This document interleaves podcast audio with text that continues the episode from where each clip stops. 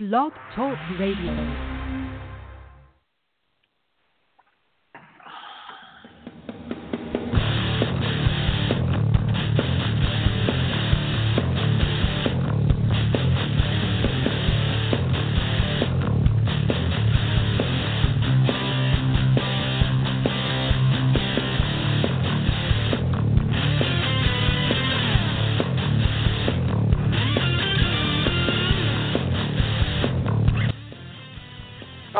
Welcome everybody. You are listening live to the Red Zone Sports Report. My name is Chip Lake, your host. I am joined for the first segment of our show, as always, by my esteemed colleague, our college football guru, Mr. Kip Keefer, live from Birmingham, Alabama. Kip, welcome again to the Red Zone Sports Report. Chip, always great to be here. Looking forward to a rousing program tonight. We got a lot of things on the agenda.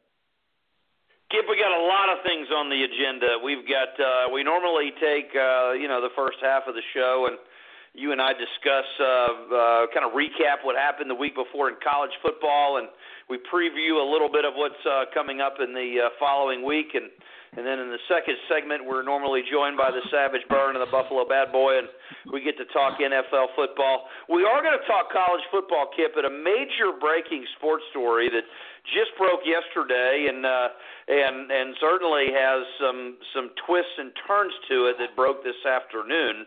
Um, yesterday, the FBI announced uh, that ten people, including four college basketball assistant coaches, were arrested as part of a three-year investigation into bribes and other corruption in the sport not only is this a major, major sports story, um, but it it uh, it affects uh, uh, the college basketball programs of Arizona, Louisville, Oklahoma State, USC, and then Auburn. And uh, Auburn might be a program that kind of stands out. Kip is, uh, you know, you you generally don't consider Auburn um, to be uh, you know to quite be at the at the level that other college football programs like in uh, Arizona or Louisville is. So I was really intrigued when I when I saw the news break yesterday about Auburn's involvement. It it uh, it it is um, uh, centered around one uh, assistant coach, Chuck Person, who is indicted, and we'll talk about a little bit that in a minute. Um, but look, the world doesn't revolve around Auburn basketball.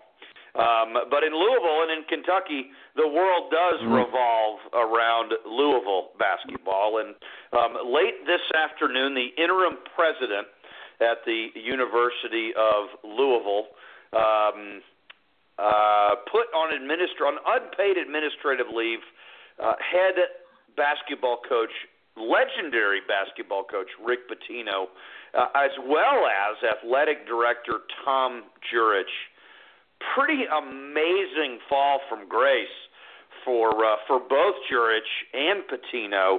Uh, if you remember, Kip, it wasn't but a week and a half ago when game day was in Louisville, right outside Mhm. of Papa John Stadium, about to uh, uh, about to cover the Louisville Clemson game, in which Louisville laid an egg on the football field. But uh, uh, the uh, the guest that week was none other than Rick Pitino, and there's no evidence thus far that Pitino had any knowledge of any wrongdoing, but let's face it, Pitino's had some serious issues since he's gotten to Louisville. Um, he had the issues uh, about the sexual harassment claim that he had to defend himself against and had to settle on um, when he ended up uh, um, finding himself in a romantic rendezvous at an alumni event uh, with a lady that she claims got pregnant by Rick Pitino. Um, and then uh, you had uh, another assistant basketball coach who has since left the program uh, get caught in a scandal where uh, he was arranging, uh, let's say, uh, escorts for some recruits in some of the dormitories. Um, I take Rick Pitino at his word. He didn't know anything about that.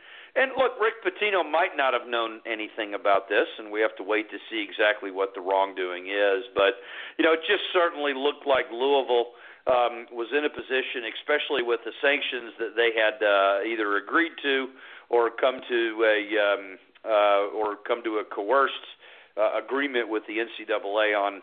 Um, looked like they kind of ran out of patience from an ethical standpoint with um, with Rick Pitino, but huge, huge news in the world of college athletics, specifically college basketball. Kip, your thoughts on what happened yesterday and today, and you know, is there more news going to break tomorrow? What does this mean for Bruce Pearl as the head coach of the Auburn basketball program? Yeah, another coach that uh, has been embroiled in controversy before and uh, and and faced uh, dismissals and expulsions at different times uh, for misdeeds.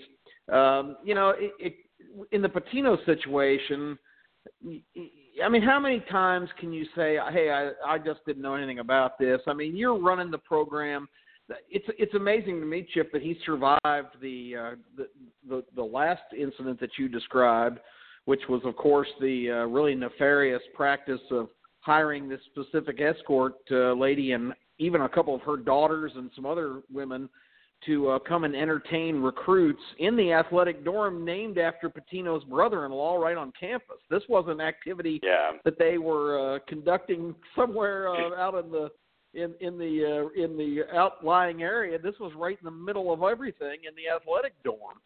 So um, you know, yeah. I, I I predicted at the time that Pitino wasn't going to survive that scandal, and somehow he did. But at some point, you just have to say, you know, I don't want to steal Harry Truman's line, but the buck stops at the top, and you know, if Pitino yeah. has every assistant coach on his staff. Uh, doing a, a bunch of illicit activities, it eventually he's got to be accountable.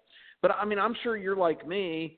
Uh, when I was listening to the FBI press conference yesterday, um, as as disappointing and disconcerting as it was, uh, I can't tell you that I was surprised because it's almost like a dirty little secret everybody knows that these shoe and apparel companies uh, there's so much money in that enterprise and, and, and, and all these amateur basketball programs and all these guys wanting to represent these kids.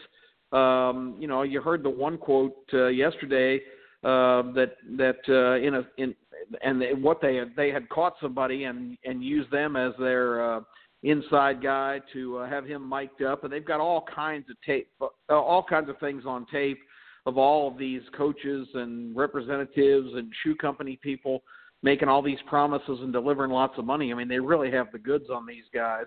But uh, one of them said, you know, if you latch onto the right kid, that could be worth millions to so many people, and and it really kind of puts in perspective just how tainted the whole practice of of recruiting and and all of the ties of of uh, you know people getting envelopes full of money and and commitments to wear certain apparel and uh, it, it it's something that I didn't find shocking uh, I guess it's just the scope of it and and some of the programs involved was the really surprising part. Here's what I found shocking, Kip, and uh, and more details will come out of this. Um, Mark Schlabach from ESPN.com, one of the great reporters that ESPN has. I enjoy reading Mark's stuff. Don't always agree with everything he has to write, but about 6:30 Eastern time, uh, about two hours before we started this podcast tonight, uh, he came out with an article uh, that he posted on Twitter that's on ESPN's website. Uh, the, the the headline of the article is the step-by-step process of how the words corruption and fraud came to college basketball. If you print it out on your printer, it's an 11-page article, but it details wow. in in striking detail um, what led up to this scheme, the details of the scheme, the participants in the scheme, what I found most amazing is the the the guy at the center of this scheme is a guy by the name of Marty Blazer. Um, he is a Pittsburgh-based financial advisor who just in May of last year, Kip, um, was charged by the Securities and Exchange Commission with wire fraud, and he was accused of siphoning 2.35 million dollars from the accounts of several professional athletes in order to invest in movie projects and make Ponzi-like payments so this guy was outed by the SEC in May of last year. It looks like about 80% of all of his wiretaps, because it looks like, from what I was able to read in Schlabach's article, 80% of the goods they got on this guy, uh, they got on all the all the defendants was because of wiretaps that that originated with Marty Blazer Chuck Person okay. fell into that too. We'll talk about that Auburn just a little mm-hmm. bit. You know, Kip, it's one thing to be crooked; it's another thing to be stupid.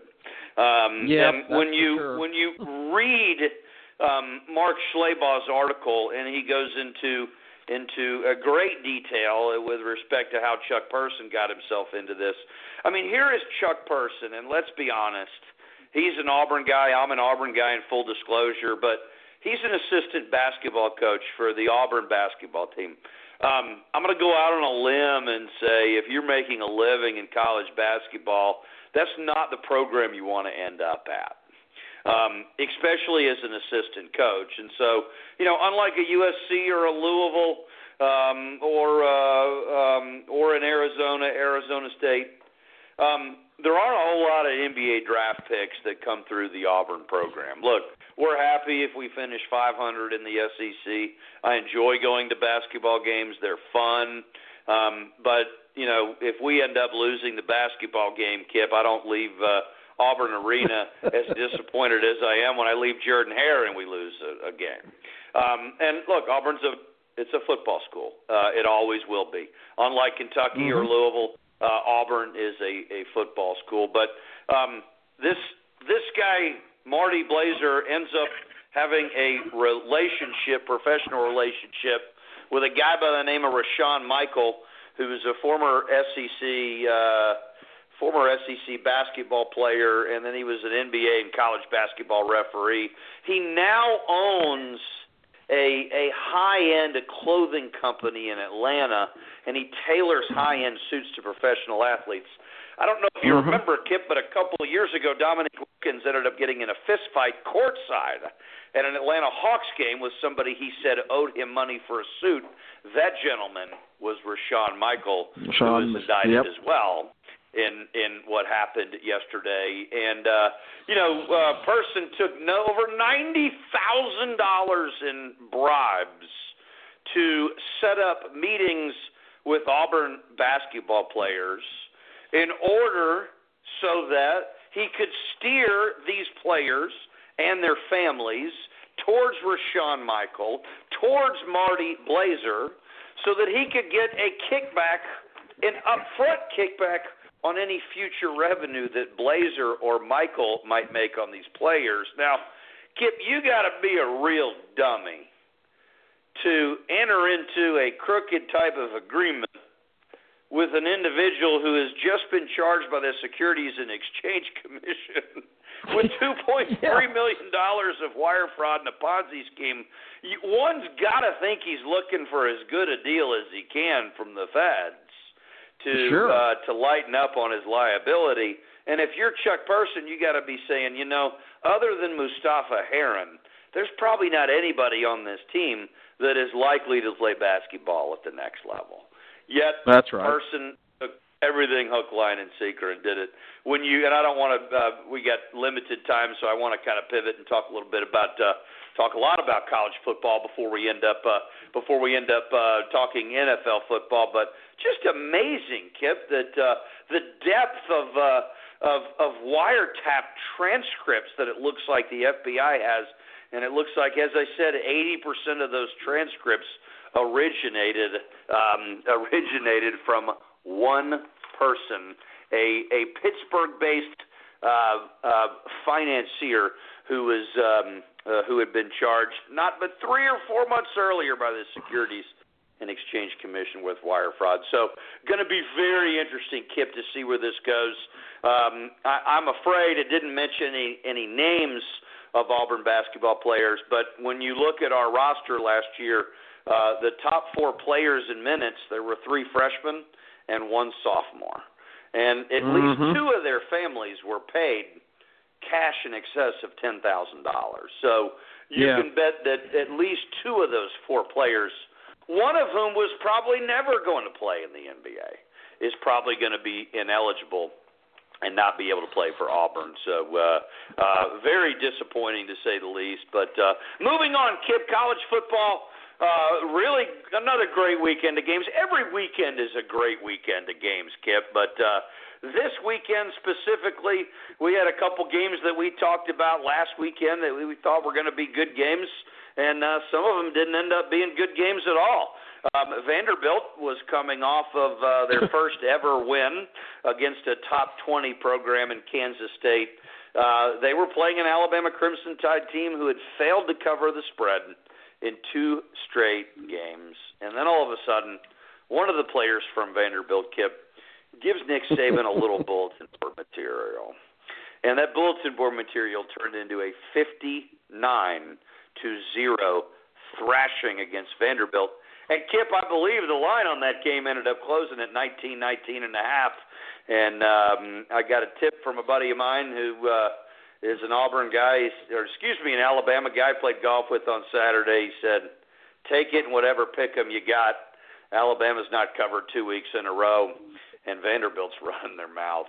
Kip Vanderbilt should never run their mouth about their football program, never, especially when they're about to welcome Nick Saban and the Crimson Tide into uh, what is it, Commonwealth Stadium? Um, whatever it is, it's not a very intimidating place for uh, for the road team to come into. Uh, what was the uh, what was the buzz around uh, around Birmingham, around Tuscaloosa going into that game? Um, uh, assuming that uh, the the players and the coaching staff and the media and the community of such knew of uh, knew of such talk of a couple of the Vanderbilt players. Yeah, it it got around here fast. In fact, I do a uh, uh, the radio station. I think it's 101 The Tide in Tuscaloosa. I do a uh, a report on Fridays. Uh, just kind of come on and and uh, give some uh, some of my expert advice and and uh, and and what I said at the time was because all day the talk uh, here in in in in the Birmingham market and in Tuscaloosa was the uh, kind of trash talking at the Vanderbilt players, uh, two different ones, uh, basically saying uh, the, the Tide better better come in here ready for a fight because uh, you know we're we're ready to take it take it to them.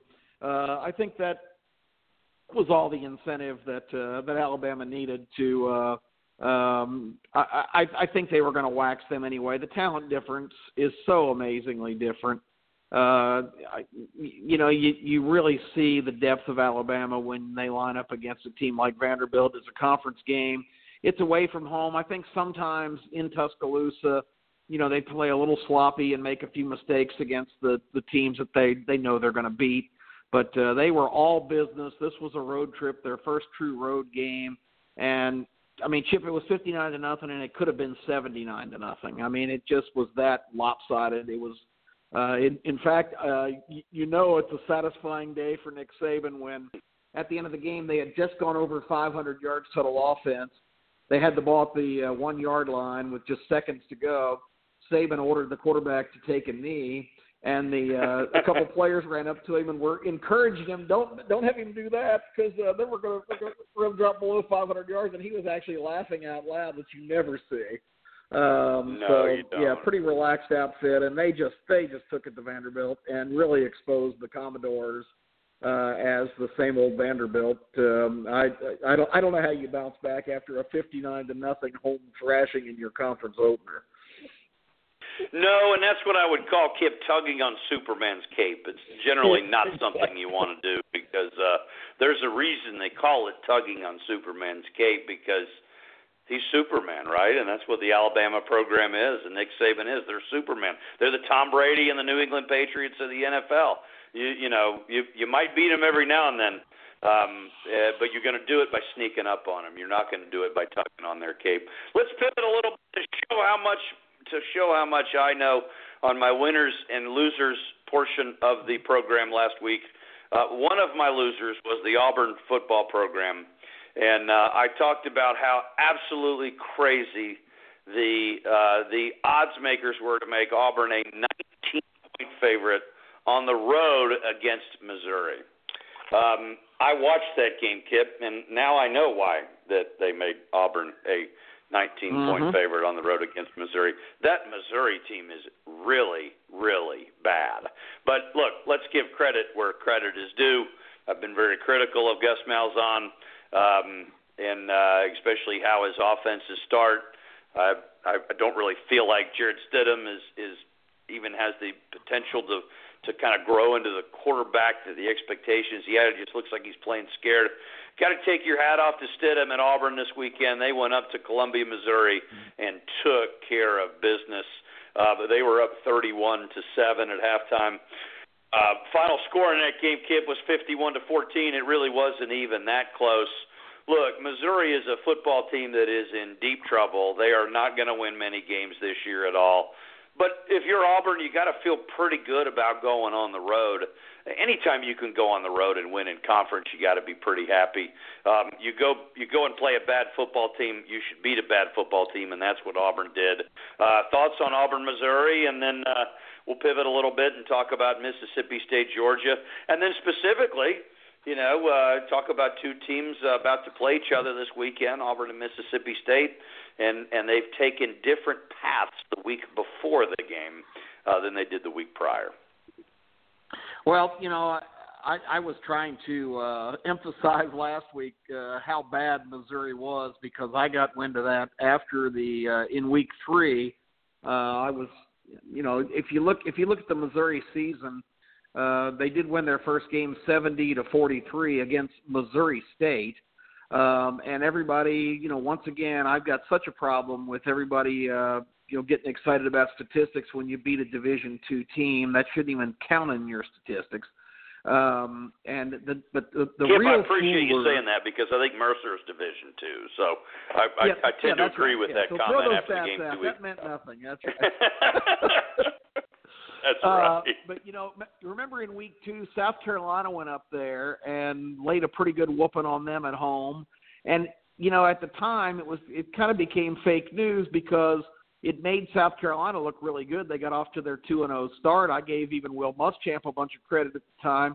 So what does South Carolina do? They come home and play Kentucky at home and can do nothing.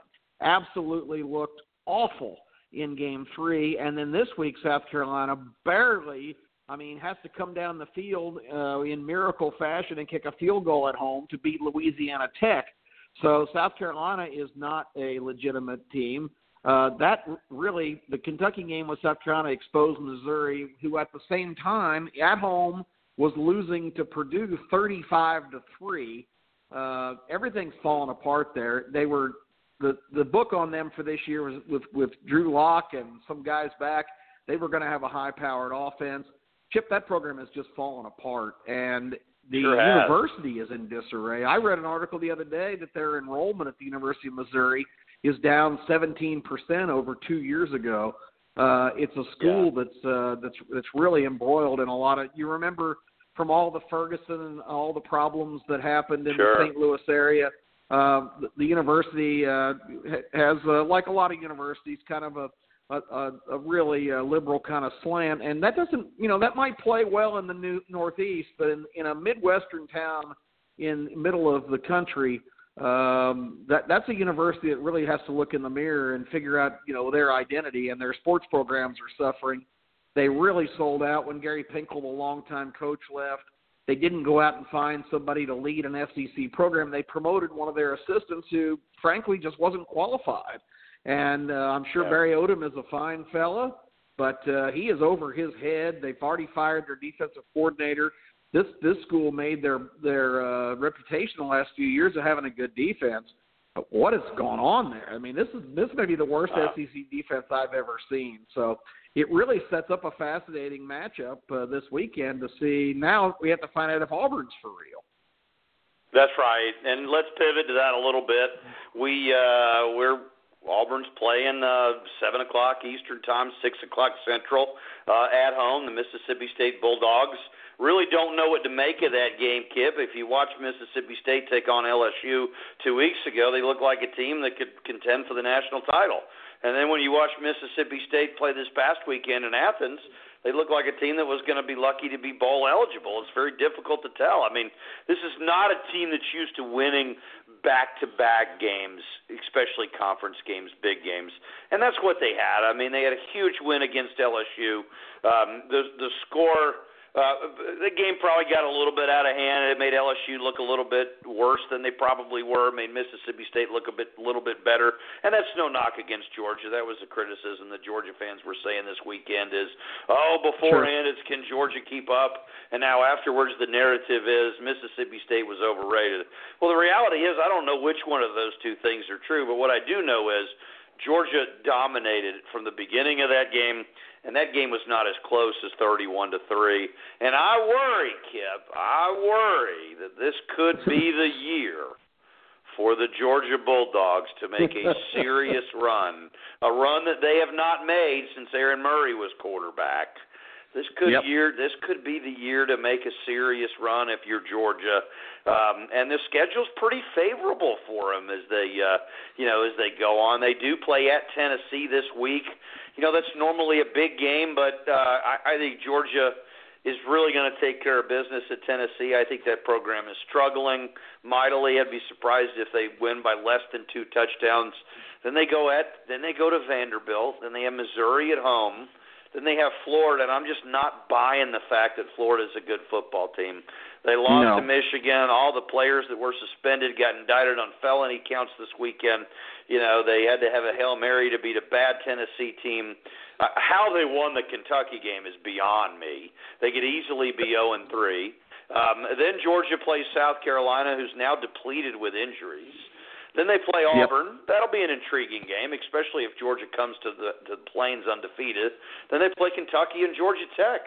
I got to tell you, schedule looks pretty good for the Bulldogs running the table moving, you know, from here on out. What do you expect from this Georgia Bulldog team moving forward, Kip?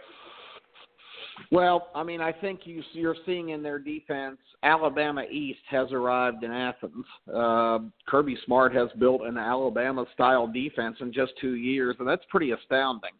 Um, they, they their their linebacker crew is just phenomenal, uh, and they've got a they've got really young guys on the on on the on the defensive front and in the secondary, but they're really deep. They they really stockpiled some athletes right away. They're playing some young guys, and they're all contributing.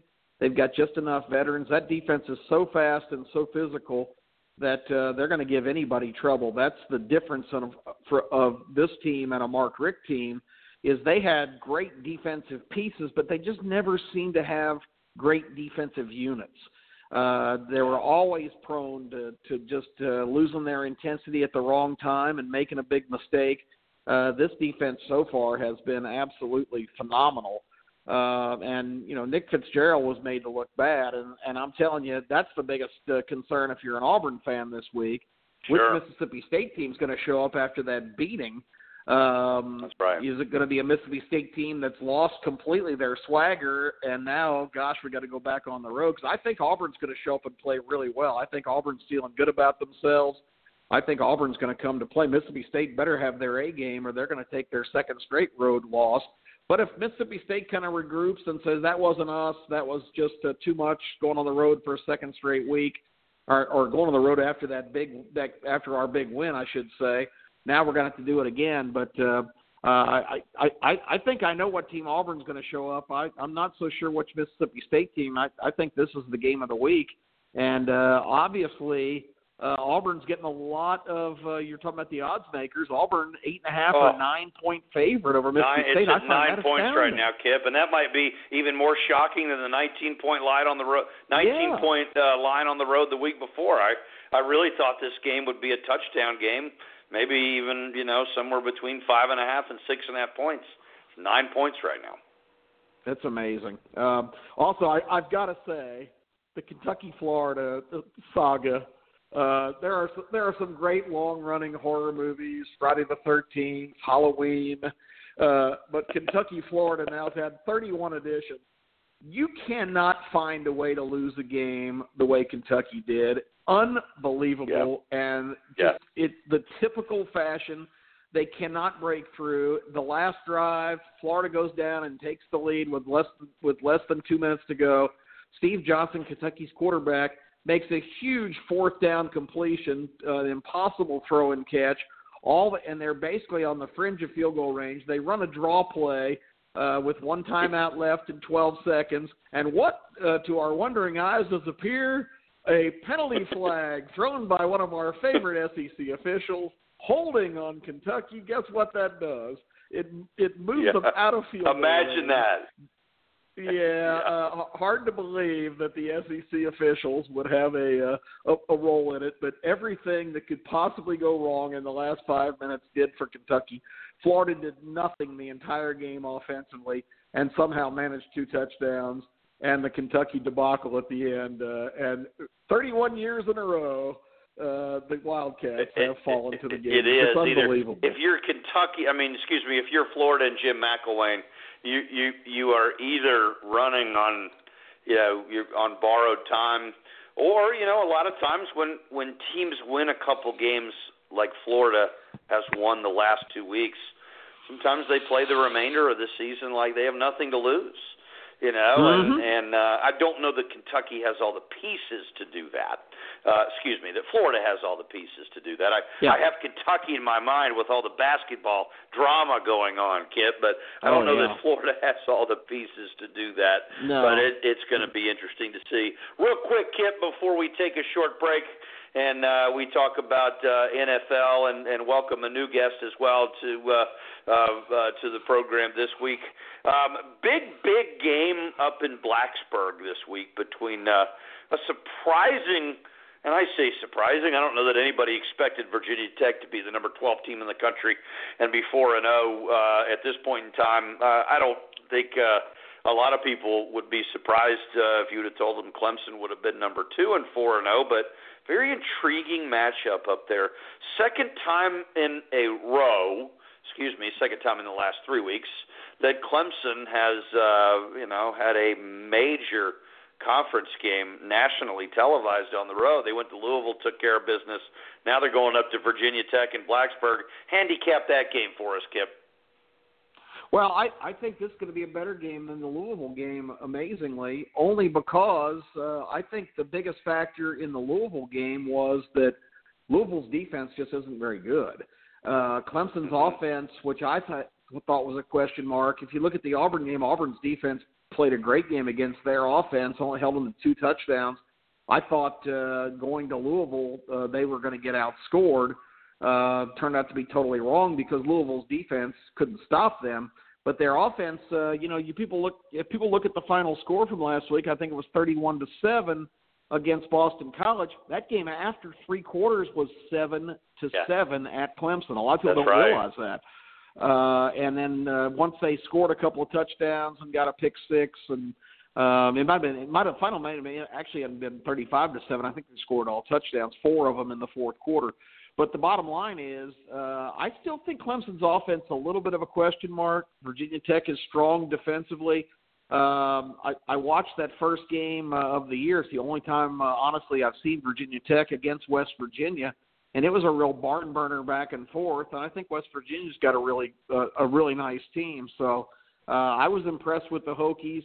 Um, you know, teams have gone to Blacksburg in the past and pulling uh, a little bit of history uh, and and they have uh, had a difficult time. So I'm not going to be surprised to see a close game, but I just think in the end, Clemson's defense is uh, not going to let Virginia Tech score enough to win. But I think it'll be a really entertaining, uh, albeit low-scoring game.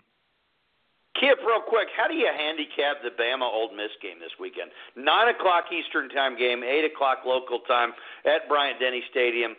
You know, we really we really haven't seen a lot from this Old Miss team. This is their first conference game. They opened up with uh, non-conference wins, I think, against South Alabama and Tennessee Martin. Then they go out to California, take on a Cal Bears team that's a pretty good football team. They uh, um, you know, they ended up losing, I think, by uh, just over a touchdown to Southern Cal this week, this past week. Uh, so, you know, certainly looks like Cal's a pretty good football team. Um, uh, Ole Miss got out to a 10 point lead, ended up losing that game by 13 points. Just looks like they ran out of gas and they uh, playing a little bit too late, maybe uh, out there. But uh, it's Yeah. hard to tell. This Ole Miss team is, I think, got one of the better quarterbacks in the country in Shea Patterson that nobody's talking about. Um, you know, he, uh, he and, and Jacob Eason two years ago were the consensus number one quarterbacks coming out of high school. Um, if you're Alabama, you really haven't been able to look at a whole lot on film. What do you expect out of this game coming up Saturday night? You know, I I, I got to uh, tune in. Uh, it was close to the half uh, that night because that, as you recall, at the same time as that was as that game was going on out in Berkeley, uh, which um, the the Cal Ole Miss game. That was when the USC Texas game was such a dramatic uh, deal, uh, going into Yeah. overtime. So I I didn't I didn't join the Cal the Cal Ole Miss game till late in the second quarter, and uh, right right up until the half, Ole Miss was even threatening to score and widen that lead. The second half, I'll confess, uh, um, I got to about midway through the fourth quarter, but uh, the game had kind of lost its uh, its interest because Cal just came out and and pretty much uh, shut off the, all the uh, escape lanes for Shea Patterson. Didn't let him get outside. Kind of forced him into a kind of a pocket passer role, and and they just couldn't. Uh, their offense just stalled. So I guess that's the big question mark. As as talented as Patterson is, um, you know, teams are probably going to try to start taking away the, uh, the the running element of his game, and he's going to have to beat you with his arm. And being young and still pretty inexperienced, he's going to have to show he can do that. Um, Alabama coming off the big 59 to nothing win, they go home. They're a 28 point favorite against an SEC team that still has some pretty talented players. Uh, I think that line's too high, but um, um, I, I, you know, and Ole Miss has been a thorn in Alabama's side for the last four or five years. So this might be a chance for them to unleash a lot of frustration on the Rebels too.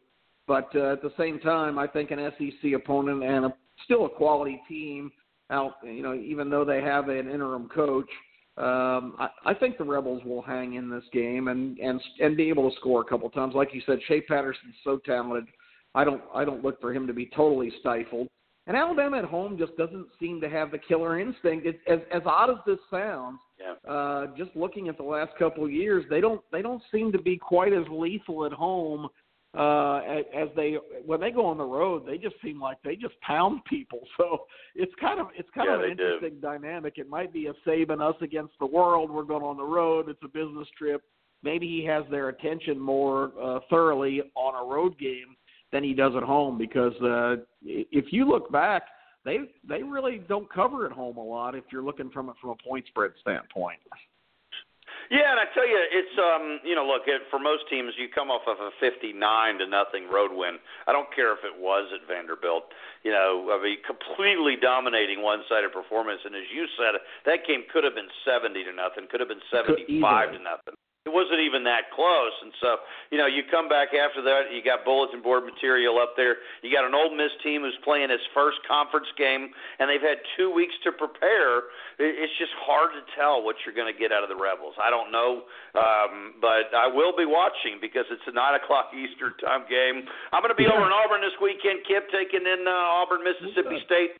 But uh, that game will conclude uh, hopefully by the time that uh, that Alabama and uh, Ole Miss kick off. So hopefully I'll be back at the uh, back at the RV by then, watching a little bit of football. Nice. But uh, Kip, we got a, we got a lot more to discuss, but we're going to take a break right now uh, for about a minute, and then on the other side we are going to talk uh, NFL. A lot to talk about in the NFL. Uh, we got Donald Trump interjecting himself into the national anthem. So uh, players and teams respond to the president's comments and tweets. And then uh, what an amazing array of one o'clock games this weekend, where you had 3 mm-hmm. games conclude on the last play within a five minute time frame around 4:10 Eastern time. So we're going to talk about that as well as uh, preview some of the games we have, and we're also going to welcome a uh, guest to the Red Zone Sports Report this week. So don't miss it. We're going to take a 60 second break, and we'll be right back on the Red Zone Sports Report.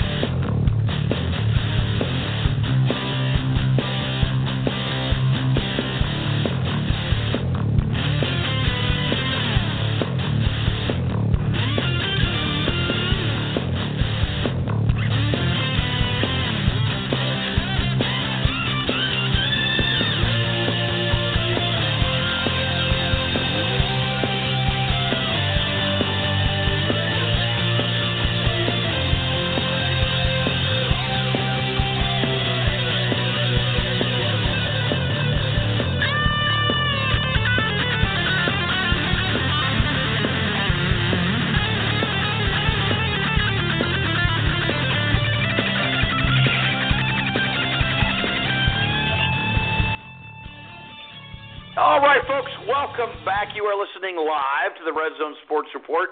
It is Wednesday, September 27th. Yes, it's Wednesday. We normally come on on Tuesday evenings, but for two weeks in a row, for different reasons, we've moved the podcast to Wednesdays. Uh, next week we're going to go back to a regularly scheduled time at 8:30 Eastern Time on Tuesdays. So uh, for those uh, for those of you listening, we appreciate you listening in on Wednesday instead of a Tuesday. We will be back next week on our regularly scheduled time.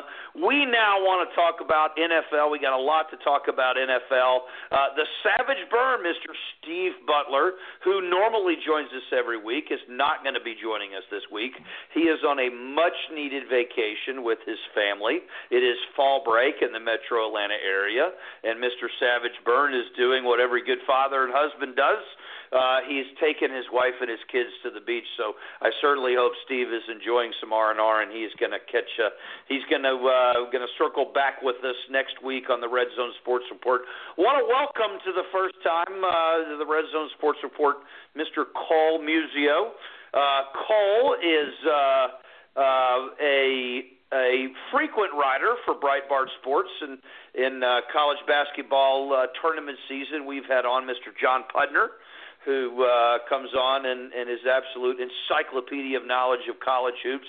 Uh, Cole and uh, writes for Breitbart Sports, but he also has uh, has a, a website called DraftTek.com, and uh, we want to welcome to the Red Zone Sports Report, Mr. Cole Muzio. Cole, thanks for joining us on the Red Zone. Hey guys, thanks for having me. Cole, tell us a little bit before we get going. Tell us a little bit about uh, a little bit about Draft Tek, uh, and it's T it's it's Draft T E K dot com, right? It's not T E C H. Tell us a little bit about that website, how you got involved with that, and what it is. Yeah, it's it's it's a great website, and for those that are interested in the NFL draft, uh, to to me, and obviously I'm a little partial, but uh, it's it's one of the best sites to make sure that you're frequenting because we're updating the draft all the time. Uh, we use kind of an interesting model where each team has an analyst, and so I'm the analyst for the Oakland Raiders and the uh, Baltimore Ravens. I'm a lifelong Raiders fan, so I'm I'm a little bit uh, a little bit in mourning over the debacle this weekend, but um, but uh, the site constantly updates the draft. We're doing a, a new mock about once a week now. Uh, even this far out, we're updating power rankings. We've got analysts for each team, so there's real insight into each of the 32 teams and uh, you're kind of getting a little bit of a homer kind of perspective from from each of those teams from you know real fans and real people that are you know riding the highs and riding the lows of every win and loss. And so it's fun. We we've got a really good big board team. Our draft is you know we're always featured on the huddle report and uh you know and so our our draft is compared with a lot of others. And you know it's it's a lot of fun. A lot, a lot of frequent updates and it's it's good information. So hope you check it out well, Cole, it's good to have you on the uh, Red Zone, and I appreciate you kind of walking all of our listeners through Draft Tek. Also, want to welcome to the show live from Buffalo, New York, the Buffalo bad boy, Mr. Pete Tasca. And Pete, before you start, uh, before uh, I ask you a question about a football game that kind of happened at Orchard Park this week. Uh, I don't know if you caught it on the previous segment or not, but Kip was talking about the Missouri program and and and uh, talk a little bit about the administration, how it's a little liberal leaning. And I remember Kip said, you know, that might not play well in the Northeast. And the first thing that came to my mind was something that would play well in the Northeast, and that's Buffalo Bills football this weekend. Tell us a little bit, Pete, about what happened in Buffalo. We were talking a week ago about how crazy it was that the line that the Bills had against the Denver Broncos was such a small line given the overwhelming and dominating victory that Denver had the week earlier against a Dallas Cowboy team that we all thought or a lot of us thought could go into uh, Mile High and beat Denver. But uh, Pete, congratulations on the football game. Before we get started on other topics, tell us a little bit about how the Buffalo Bills won that football game. Well, good evening, Chipper. Good evening, everyone. Uh, glad to be back on the Red Zone Sports Report here. Great win for the Buffalo Bills. You you knew there was uh, there was something something going on there with the line, right, Chip? We talked about it last week. We did. We talked about it. We sure did. We did, and and and I I I think I I went there. I, I don't quite call recall it, you know, specifically, but I think I said something to the effect that I like this spot for the Buffalo Bills this week. Yep, and, I think you did. You asked me why, and uh, and, the, and the main reasons were, and, and I think they, they they had an impact on the game. First of all, we did not know what type of team we had. That the uh, the sample size is just a little bit too small under a new regime, under a new coaching staff, and all that. We saw what they did against the Jets, but that doesn't really count. We saw them basically uh, get get beat in a, a field goal fest against Carolina and a defensive slugfest there. Uh, didn't really know what we had. This was kind of a, a truer test. And the heat, the heat in Buffalo, one of the hottest games in the history of Buffalo Bills football, almost 90 degrees. We knew that was going to be a factor. We knew Denver coming off the huge win against the Cowboys was going to be a factor. No doubt they they were not taking us fully 100% as an opponent that they couldn't basically walk away from uh, with a victory in any way, shape, or form. And then last but not least, they were coming across the country and for a one o'clock football game, and, and it all played in. And at the end of the day, it was just another dominant defensive performance by the Buffalo Bills, and the offense was good enough, efficient enough, still not giving us enough and and that's what takes us to this week's opponent, Atlanta. I won't go too deep into it. I don't know where you want to go with this. Is the true test of what type of team the Buffalo Bills have this year. I do not feel nearly as confident this week as I did last week in a potential victory. I'm actually leaning more towards a potential blowout in favor of the Coons but we shall see about that. Great win for the Bills, though. Well, I'm I'm happy to hear that. I certainly hope the Bills team that takes the field at Mercedes-Benz Stadium is is a lot like the Mississippi State team who dominated LSU the week before and then traveled on the road and laid an egg in Athens. Um, with all due respect to the Buffalo Bills, I hope that's the team we're getting. But uh, but you never know. I mean, you never know. I mean, the Falcons are coming off a big win too, so we'll we'll end up seeing what happens. Cole, we're going to go ahead and kind of we're going to pivot to you. We're going to put you on the hot seat your first time on the Red Zone Sports Report. We normally take an hour and we talk about everything NFL football. We talk about the games, the, the crazy games from the week before, and we preview the games the week ahead. But we're going to talk a little politics to begin with because this is a sports podcast, but so much of what happened around the NFL on Sunday uh, was political. Um, I don't know that I've ever seen a Sunday like it, and it really all started. Uh, I think it kind of all started. I'd be curious to get your take, Cole. I think it all started with uh, an interview that Steph Curry gave kind of towards the end of last week, where um, you know he didn't say he wasn't going to come to the White House when the Warriors get an invite to come to celebrate their national uh, championship, NBA national championship, but he kind of alluded to the fact that he he might skip the event. And uh, I think uh, Trump being a Donald Trump, uh, President Trump being a connoisseur of media and uh, a connoisseur of television and and uh, and and social media, saw that, decided he wanted to get out ahead of it. Uh, I believe that that he sent out a tweet on Friday morning of last week in which the president said, and I'm quoting, uh, "Going to the White House is considered a great honor for a championship team."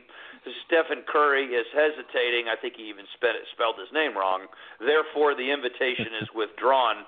And that was at uh, 8:45 a.m. Friday morning.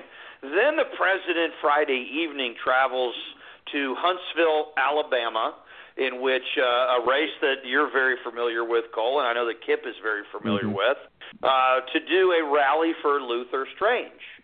And um, in in the rally for Luther Strange, he says quote, wouldn't you love to see one of those NFL owners, comma, when somebody disrespects our flag, comma, to say, comma, get that son of a bitch off the field right now. He's fired.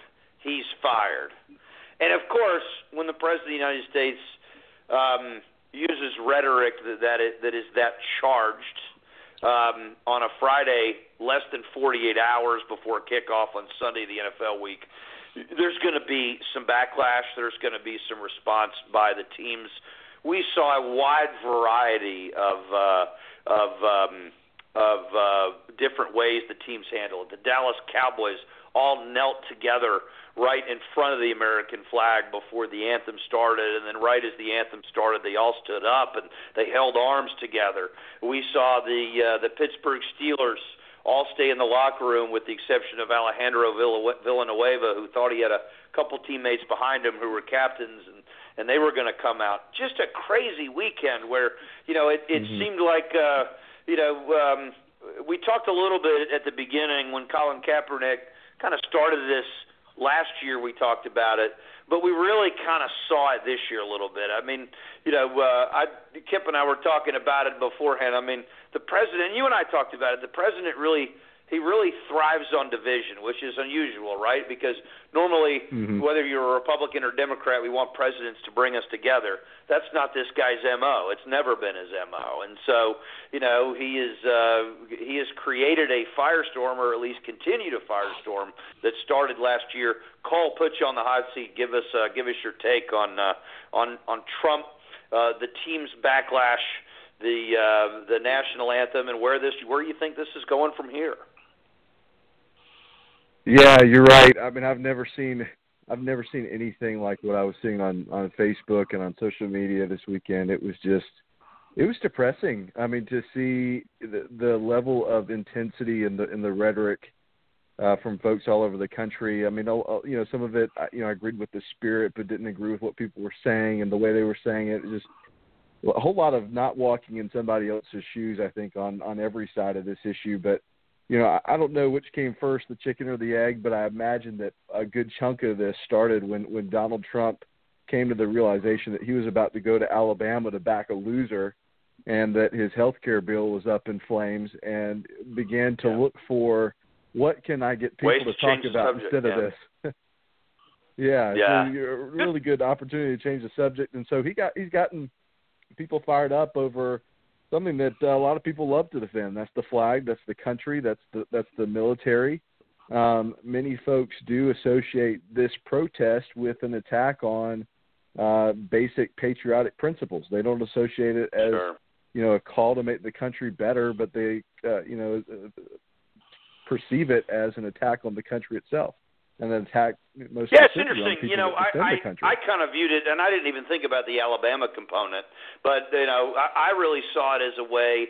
I think he he had an idea that healthcare was going down, and he is a master at changing the subject. Um, oh, uh, we can we can talk all day long about how he does that and whether it's appropriate and whether it's the right thing but you know he's a master at doing that but you you you put in you know you you put on top of that the fact that he was going to Alabama to campaign for mm-hmm. a loser and somebody who was down in the polls before he got there and it certainly looked like the president's trip and the vice president's trip didn't help Luther Strange at all. He ended up losing the race by about the same margin of which he was down before the president and the vice president came to Alabama. So I think that's I think that's oh, yeah. probably right. Um, and now that that race is over with and his candidate has lost, it's going to be interesting to see where he goes from here, especially in light of the fact that there's a huge humanitarian crisis going on now in Puerto Rico. Pete Tasca, your thoughts on this weekend on the national anthem? Anthem, Donald Trump, et cetera, et cetera.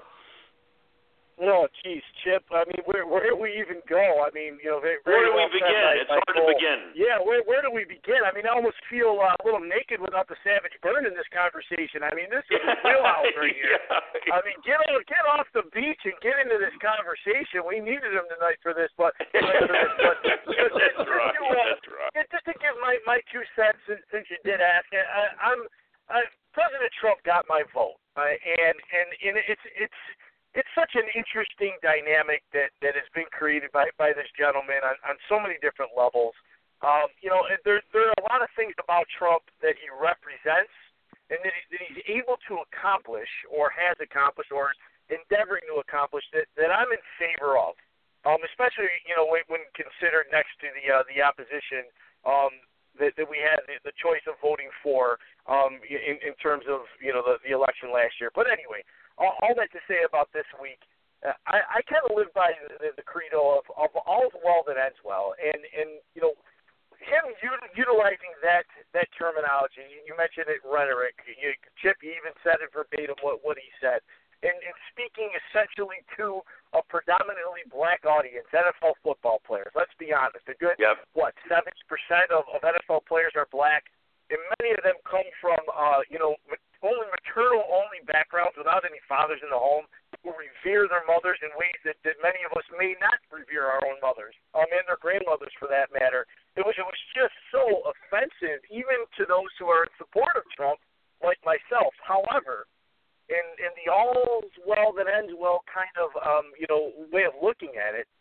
he did exactly what needed to be done in terms of what the NFL players need to do on the heels of what Kaepernick has started, and that's to rally together and start to do more for what Kaepernick started this whole thing, you know, over in the first place, which is to get Mm. out into this community and start their communities in, in their hometown, in their adopted NFL towns, and start engaging in, in what needs to be done at the grassroots levels in all these communities where so many people continue to suffer, and there still is racism, obviously, and there's still oppression and all the different things that that people are, are you know railing over.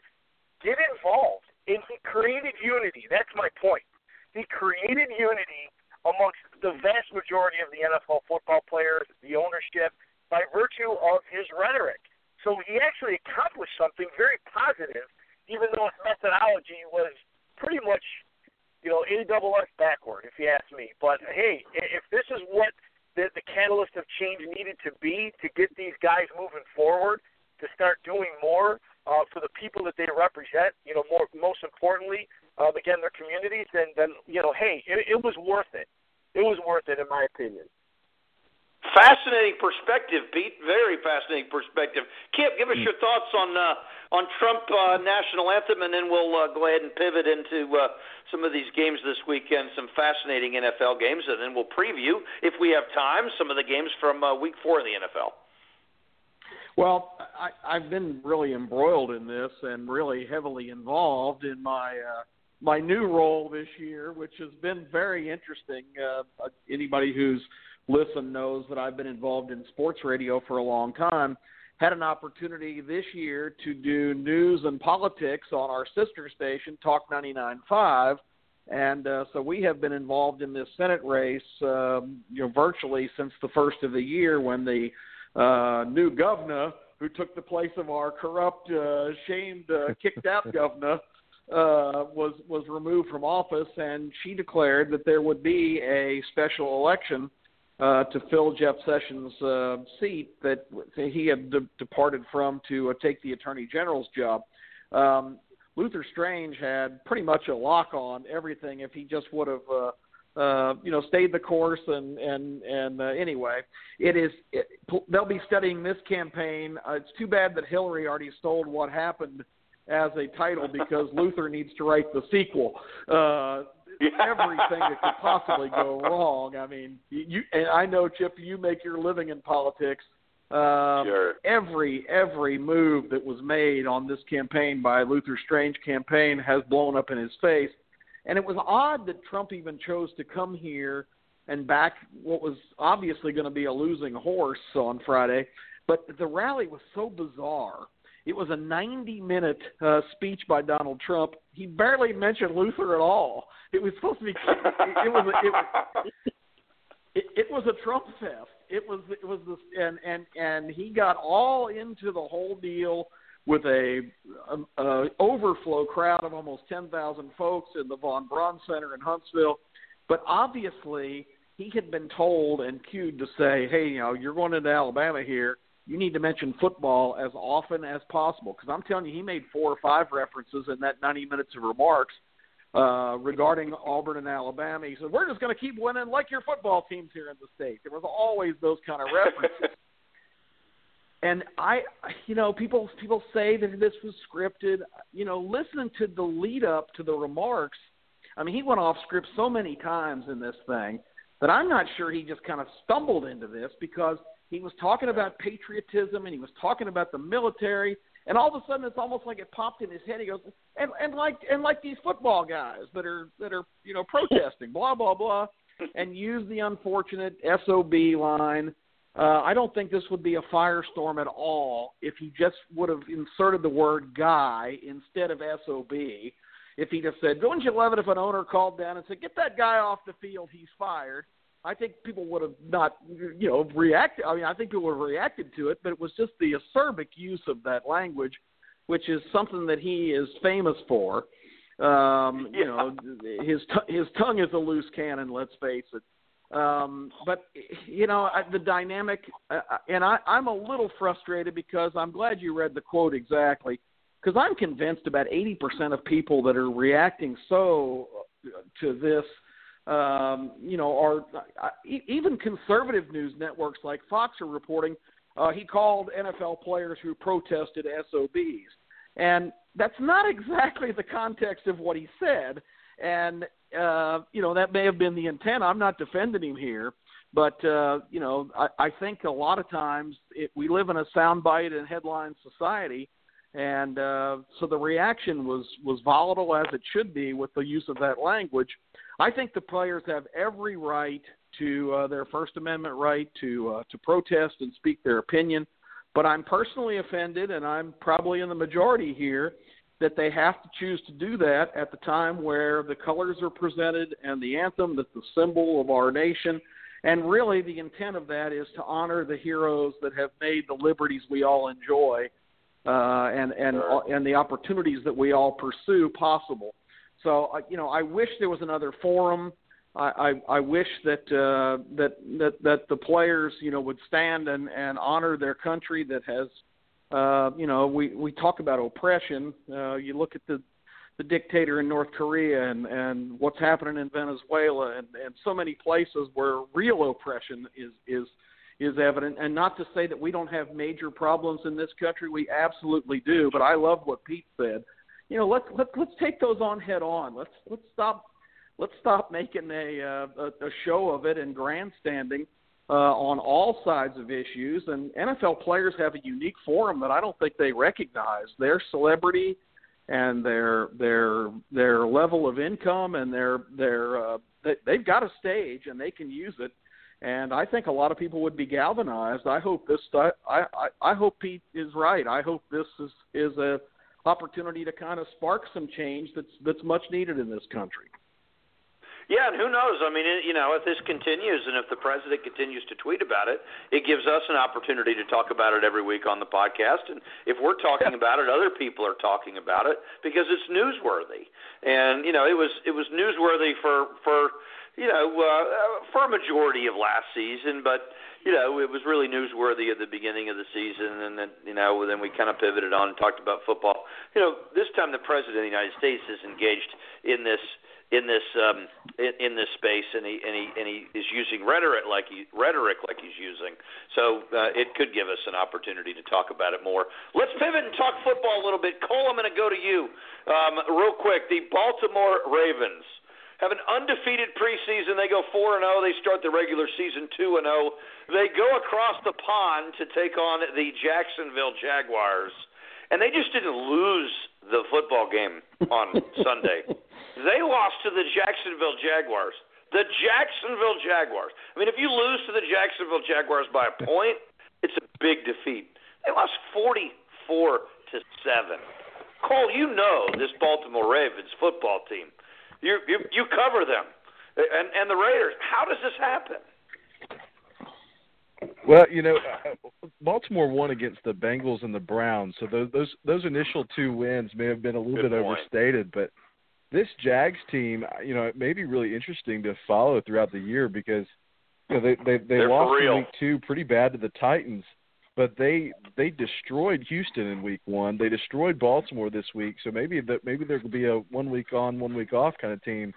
But there's some real talent on the defensive side of the ball there, and I don't you know obviously they went across the pond. You never know what uh, you know what kind of effect that that trip has on a team Baltimore's a team, and I, I've written about this a lot on Draft Tek. Their team in the transition, they've got a quarterback that's really, I think, has been overrated for now for a number of years. I think he's a subpar quarterback, but not necessarily so bad that they've they've drafted at the position to make a change. They they they put in Mallett at the end of the game to try to give some sort of spark, but there's not not a lot of offensive playmakers for Baltimore. Uh, you know they've drafted reasonably well. The defense is okay, but it obviously obviously didn't didn't do well against Jacksonville. But Jacksonville to me is going to be one of the more interesting teams to watch this season, uh, just because the level of talent they have and and and how they how well they've drafted in recent years, and obviously the addition of Campbell and others on that defense. They've spent big money in free agency. Um, they could be good. You know, well, it'll be interesting to see. If the Jags have been really bad for a long time. It is if they can stay healthy on the defensive end. I think they are a team that is that is capable of making a playoff run. Now, that's a big statement to say about the Jacksonville Jaguars, but they've got all the pieces to do it. Pete, let's talk to you. Let's talk about the three games.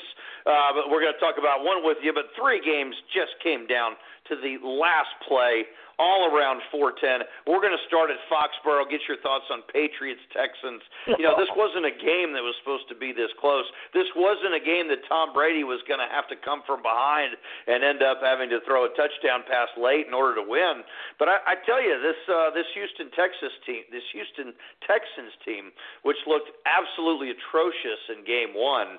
Um, you know, uh, they gave New England all they could handle, and Deshaun Watson, as young as he is, made some mistakes, threw a couple picks, but you know, on the road against the defending Super Bowl champion, um, you know, he he does his job and, and makes Tom Brady take the field uh, with under two minutes in the fourth quarter to beat you. Now, you know, Tom Brady's going to beat you most of the time when he gets that opportunity, but, you know, I think Deshaun Watson fared pretty well. You know, I, I know you see the Patriots twice a year when the Bills play them, and you probably see the Patriots play a lot more than we do down here in the Southeast.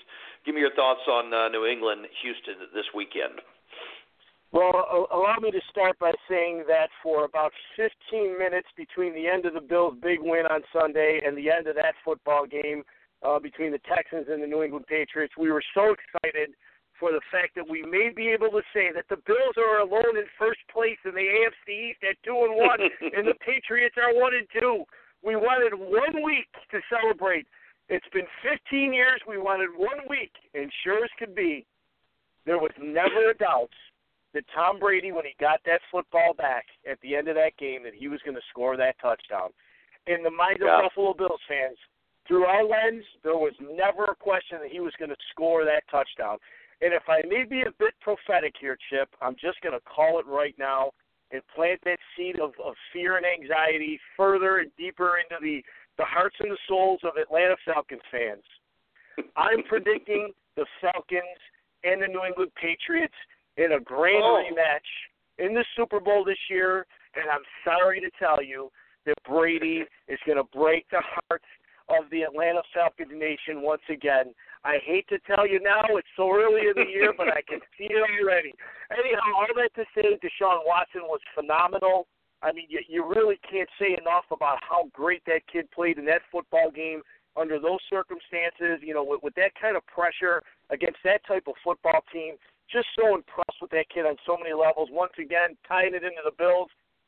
Doug Whaley, our, our GM, who, who, who they they showed the door a couple of months ago. If he would have just drafted him in the second round like we should have, it would have been so nice. But unfortunately, he's in good for Texans fans. He's there in Houston.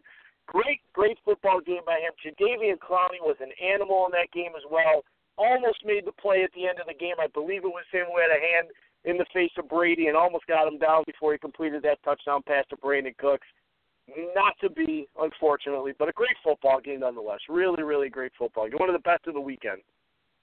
Fantastic football game. I'll take my chances if the Falcons go back to the Super Bowl. It's, look, I'm not going to bet against Tom Brady if that happens. A little early after Week Three to be predicting Super Bowl teams. I'm However, it, Chip. it certainly I'm, looks I'm like right now. It, Chip. hey, you haven't seen. You know, we we could lose the uh, the first game this weekend. You might be thinking secondly about, about it, but that. we'll see. About Kip, that, let's yeah. talk about uh, another football game up in the Northeast this week.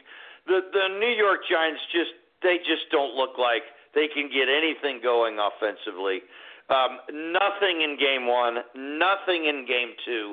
They are held scoreless through three quarters against Philly this weekend. They scored 24 points in the fourth quarter, including two Odell Beckham touchdowns, despite the fact that he got a, a uh, an unsportsmanlike conduct penalty for for imitating a dog peeing in the end zone. We don't really have time to get into that, but I thought I'd throw that in there. But uh, you, you know, you you really thought the Giants had it kind of put together. Certainly looked like they were going to go to overtime against Philly. And look, they could have lost the coin toss and lost that game in overtime. By the way, I hate the way uh, overtimes are decided in the NFL. Many times it does come down to a coin toss. But how about the rookie Elliott with a 61-yard football? uh, Excuse me, a 61-yard field goal to put the dagger in the Giants and the G-men to start the season 0 and 3. Kip, did we lose Kip? Kip, can you hear Hello? us? Yeah. Yeah, can you hear us, Kip? Yes, I can hear you. Absolutely, I, I, absolutely, we can hear you now. I was uh, I was asking about your thoughts on the uh, Giants uh, Eagles game, the end of that game, yeah. and how uh, New York scores 24 points in the fourth quarter, and it's still not enough to sneak out a victory. Yeah, I mean the Giants really got it going finally. Um, it just it, it it's so funny in football how when things are going bad, it's it you, it just seems to snowball further and further down the hill. But if you can stop it and just get it to go the other way a little bit, then the dam breaks. And I mean the Giants could do no wrong in the fourth quarter. They were they were just on fire uh, the Eagles had, had had enough of a lead where um, they weathered the storm, and and uh, it came down to the very end, and it was almost like um, uh, you know, unless I'm, I'm going to identify my age here, but I, I am going to qualify by saying I was just a young fella.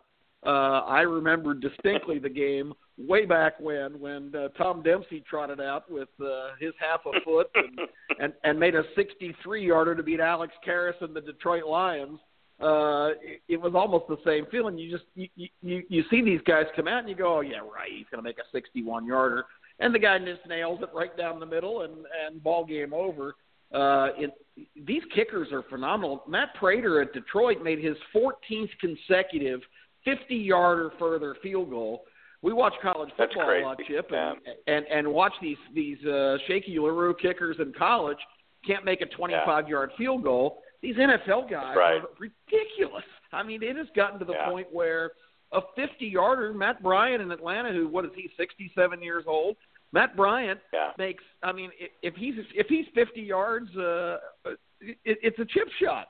Uh, it's it's yeah. just unbelievable to me. So I, I guess we're just going to continue to see that. But uh, yeah, New York Giant Nation. The bad news is you're 0 and 3 the good news is you got to feel like you found your offense now, and uh, I look for the Giants to to really have a good next couple of weeks because the, the personnel's still there. Uh, I, I I I don't really understand, and I didn't understand people thinking they were a Super Bowl contender with their stable of running backs. Um, Perkins is not a big time superstar running back, and and and you know with all the resources they have, they really should acquire somebody that that uh, that that that could be a, a top quality back. Shane Vereen's a good third down back, but uh, the bottom line is I thought they were really weak in the running game, and that's kind of played out. But uh, it looks like Eli got it together, and they got too many good receivers and too many good pieces on defense to be a struggling team. So I think maybe the silver lining of losing that game is we're going to see a, a better New York Giant team in the next few weeks. Well, I hope so. I'm not a huge uh, not a huge New York Giants fan, but I do have Odell Beckham on my fantasy team, so it was good to see him finally get in the end zone a couple times. So I hope they uh, I hope they do straighten it out. Cole Muzio, let's talk a little bit about uh, that game up in Detroit this weekend. After Week Three of the NFL, only two undefeated teams in the entire league: the Kansas City Chiefs and our Atlanta Falcons. Uh, never a doubt, was there, Cole?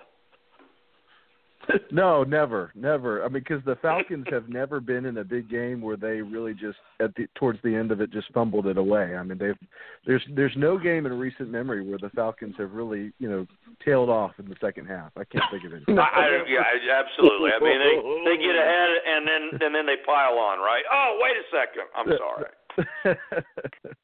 That's how the Falcons roll. No, they. I mean, they've looked really good. I mean, they they've they've had a had a great start to the season. I mean, I hate that you just reminded me that, you know, my dreaded Kansas City Chiefs are also three and zero. Oh.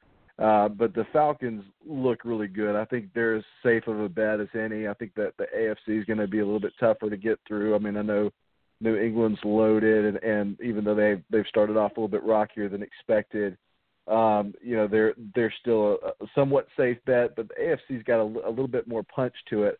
I think the Falcons are the safest bet of any team in the league to make the Super Bowl. Um, you know, I tell you what, the the Lions though they they may have something. Um, the Lions are looking good. Uh, Matthew Stafford, you know, didn't have the most efficient passing game, but uh, you know, I, I think I, I think the Lion, Lions may have something. But the Falcons are they're just they're just ahead of everybody else in the NFC. That's what I'm seeing. So, you know, I think uh, I think it may be another Super Bowl opportunity. I'm hoping hoping they can put together a full game if that if they make it back. well, I hope so too, but they got to welcome the big bad Tyrod Taylor led Buffalo Bills this week, so you know into the Mercedes-Benz Stadium. So I don't want to I don't want to quite look ahead to the Super Bowl just yet because we got to take care of business this weekend. Speaking of taking care of business this weekend, we got time before we take a short break and talk winners and losers. Probably, and Pete Tasca, I'll go to you and get your thoughts on this. Um, probably the most surprising development or the most surprising game of last week um, was the Thursday night game. And because it was so early in the week, and because it was before Trump's tweets and his speech in Alabama and Steph Curry, it seems like this game was three weeks ago. But you know, when when when you turned on the remote control last week and you you turned on the NFL network and you saw the Thursday night game was the Rams and the 49ers. It's kind of a buzzkill, right? Until you watch the football game. What an incredible football game. I mean, you know, uh, this Rams team and and this 49ers team, both of them have new coaches this year. Um uh 41 to 39. Um that certainly looked like a game that could be a 7 to 6 game or a nine to seven game. It didn't look like it. It was a game that had the potential to look a lot like the first half of the Florida Tennessee game um, from college football a, a week back, but. That was a very entertaining football game. Brian Hoyer actually looked pretty good. Um, I'm telling you, Sean McVay, who is a local product here from Atlanta, um, uh, offensive play caller over at the Redskins last year, um, uh, took a big chance on him at, at I think 32 years old to to give him the reins of a football team in such a big market like LA. But certainly looks like at least early on he's been able to get through to Jared Goff. He's always been known as a kind of a good quarterback coach, but uh, you know uh, could could this? I think it's probably a season too early for the San Francisco 49ers. They don't quite have the pieces, but the Rams have a little more, little more food in the cupboard they got a little bit more talent. You know, could this Rams team, dare I say, possibly make a playoff run this year?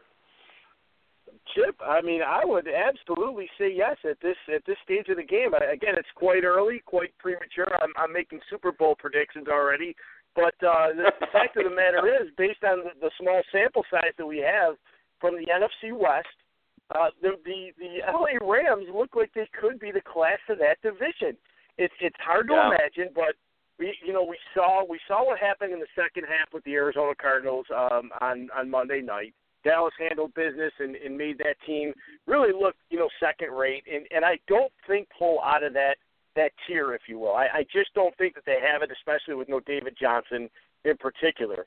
We we've talked extensively, and we, the Seattle Seahawks uh, are consistently year in and year out one of the Savage Burns' favorite whipping boy teams.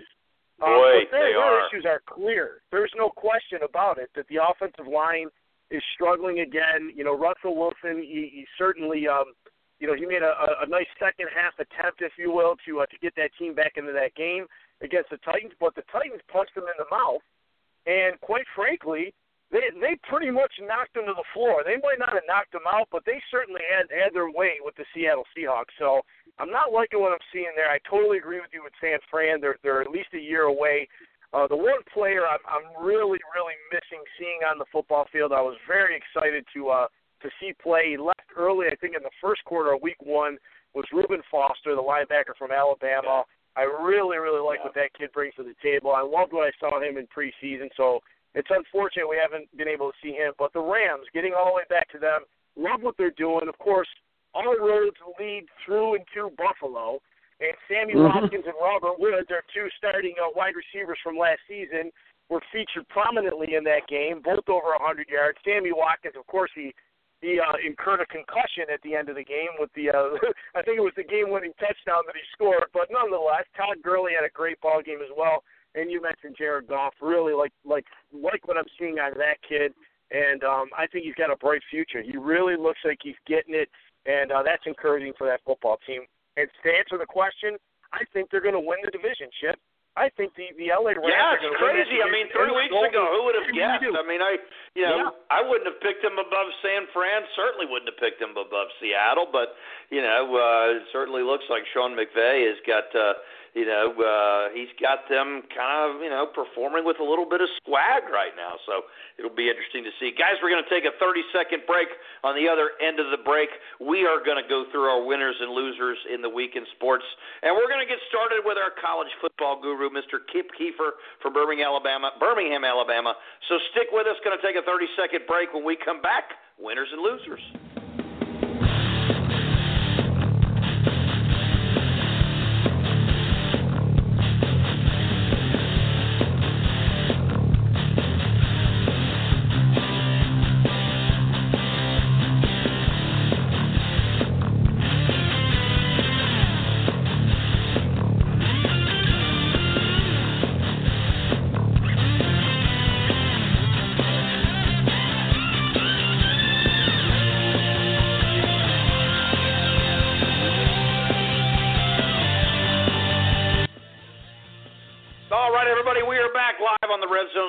Report. Thanks for listening. It is uh, Wednesday, September 27th, and uh, we have gotten to the point in the show uh, winners and losers in the world of sports, and we are going to start this week with our college football guru, Mr. Kip Keefer.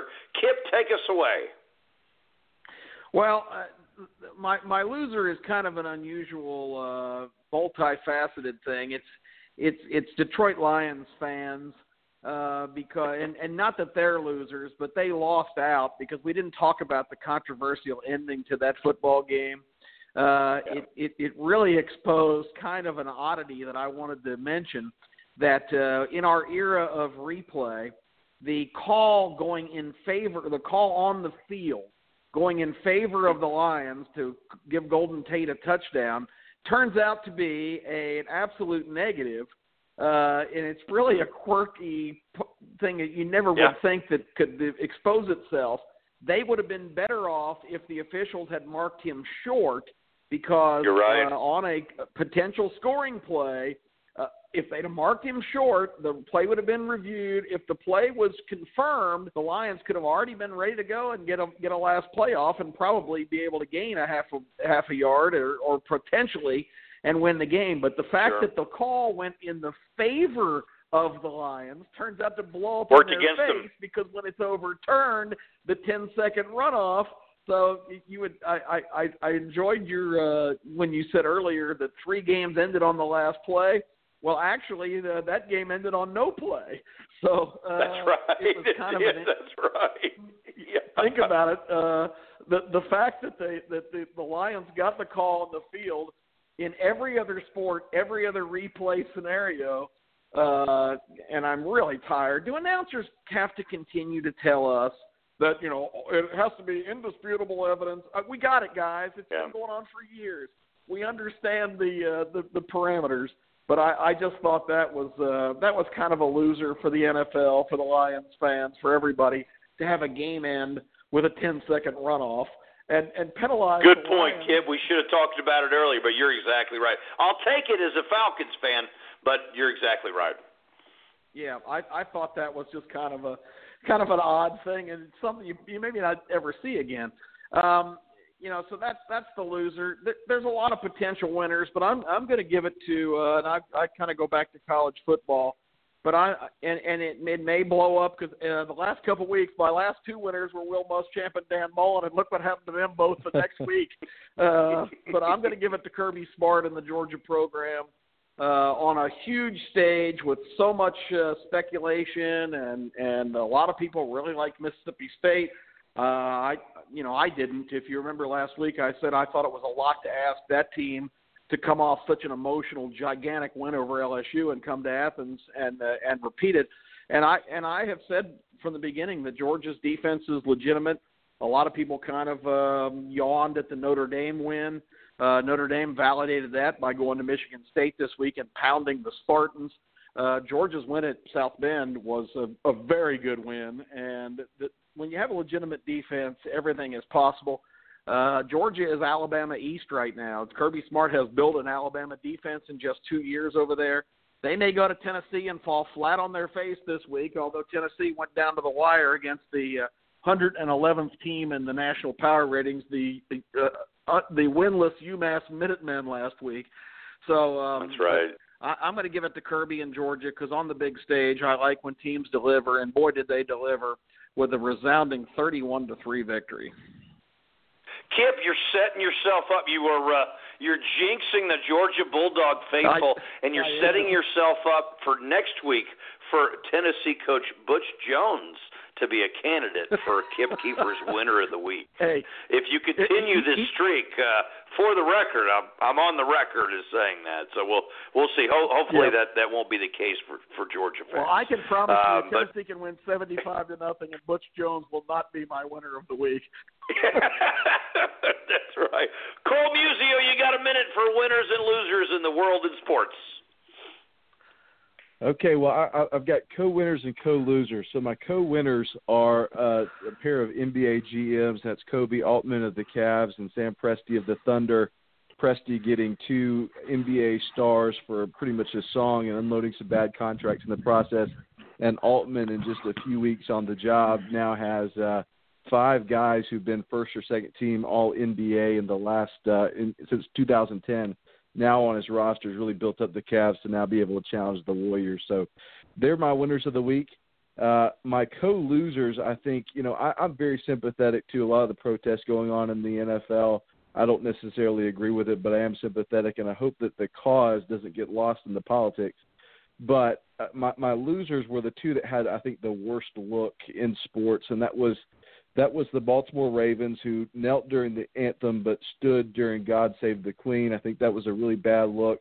And then Mike Tomlin, who chastised his player who had Yeah. served in the military, and it made him essentially recant for standing up for the national anthem. I know there's a lot of backstory to that, and you know there there may have been a lot of mixed feelings there, but uh, I, th- I think those were really the two that those who are angry about the protests those are the two examples that people are going to point to that really may let the cause get lost in the politics. So those are my losers this week.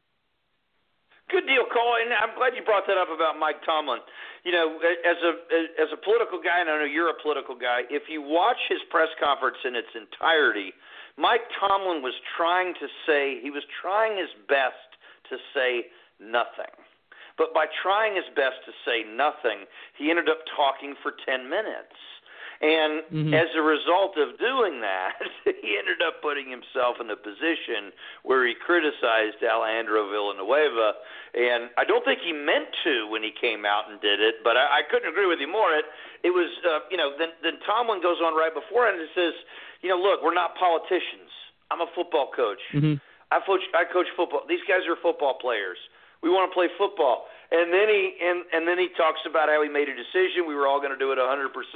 You know, he he he probably would have been uh would have been good like many people that you and I have probably worked with in the past to uh just kind of shut his mouth after he said what he needed to say. But uh very interesting and uh thanks for being us with us this week and giving us those winners and losers of the week. Uh, Pete Tasca, the Buffalo Bad Boy, you have 1 minute for winners and losers this week in the world of sports.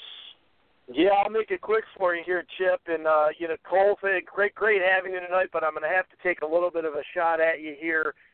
The Oakland Oh, no. Raiders in that in that Sunday Oh. night football game. I mean, there was so much hype surrounding this team after the the hot two and zero start, the talent, you know, you know, up and down the roster, and to come out and lay an egg like that on national TV, Sunday night football audience really was bad. And you know, I grew up a Raiders fan, so I'm you know, I'm, I'm kind of, uh, I've always had a soft spot for him. I still have a Raiders Afghan in the house, if you can believe that, from uh, from a long, long time ago.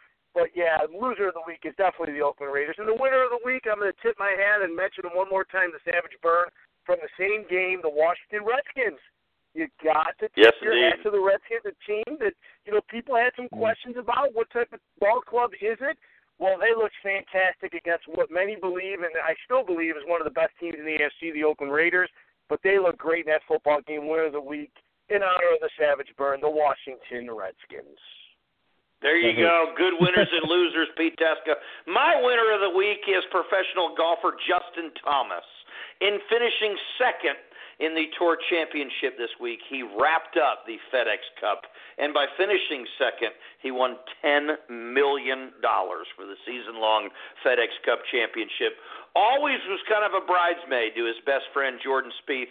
This year he has five wins, the most on tour, and uh, came into the FedEx Cup final in second place behind his best friend Jordan Spieth. He ends up winning. Justin Thomas, my winner of the week. My loser of the week, Auburn assistant basketball coach Chuck Person. Shame on you, Chuck Person. May the the teeth of the federal government come down on you with every might that it has. Um, can't believe you did that to the kids to the program. Guys, thanks for being with us. Thanks for listening. We got to run. We'll be back next Tuesday, 8 o'clock, 8.30, Red Zone Sports Report.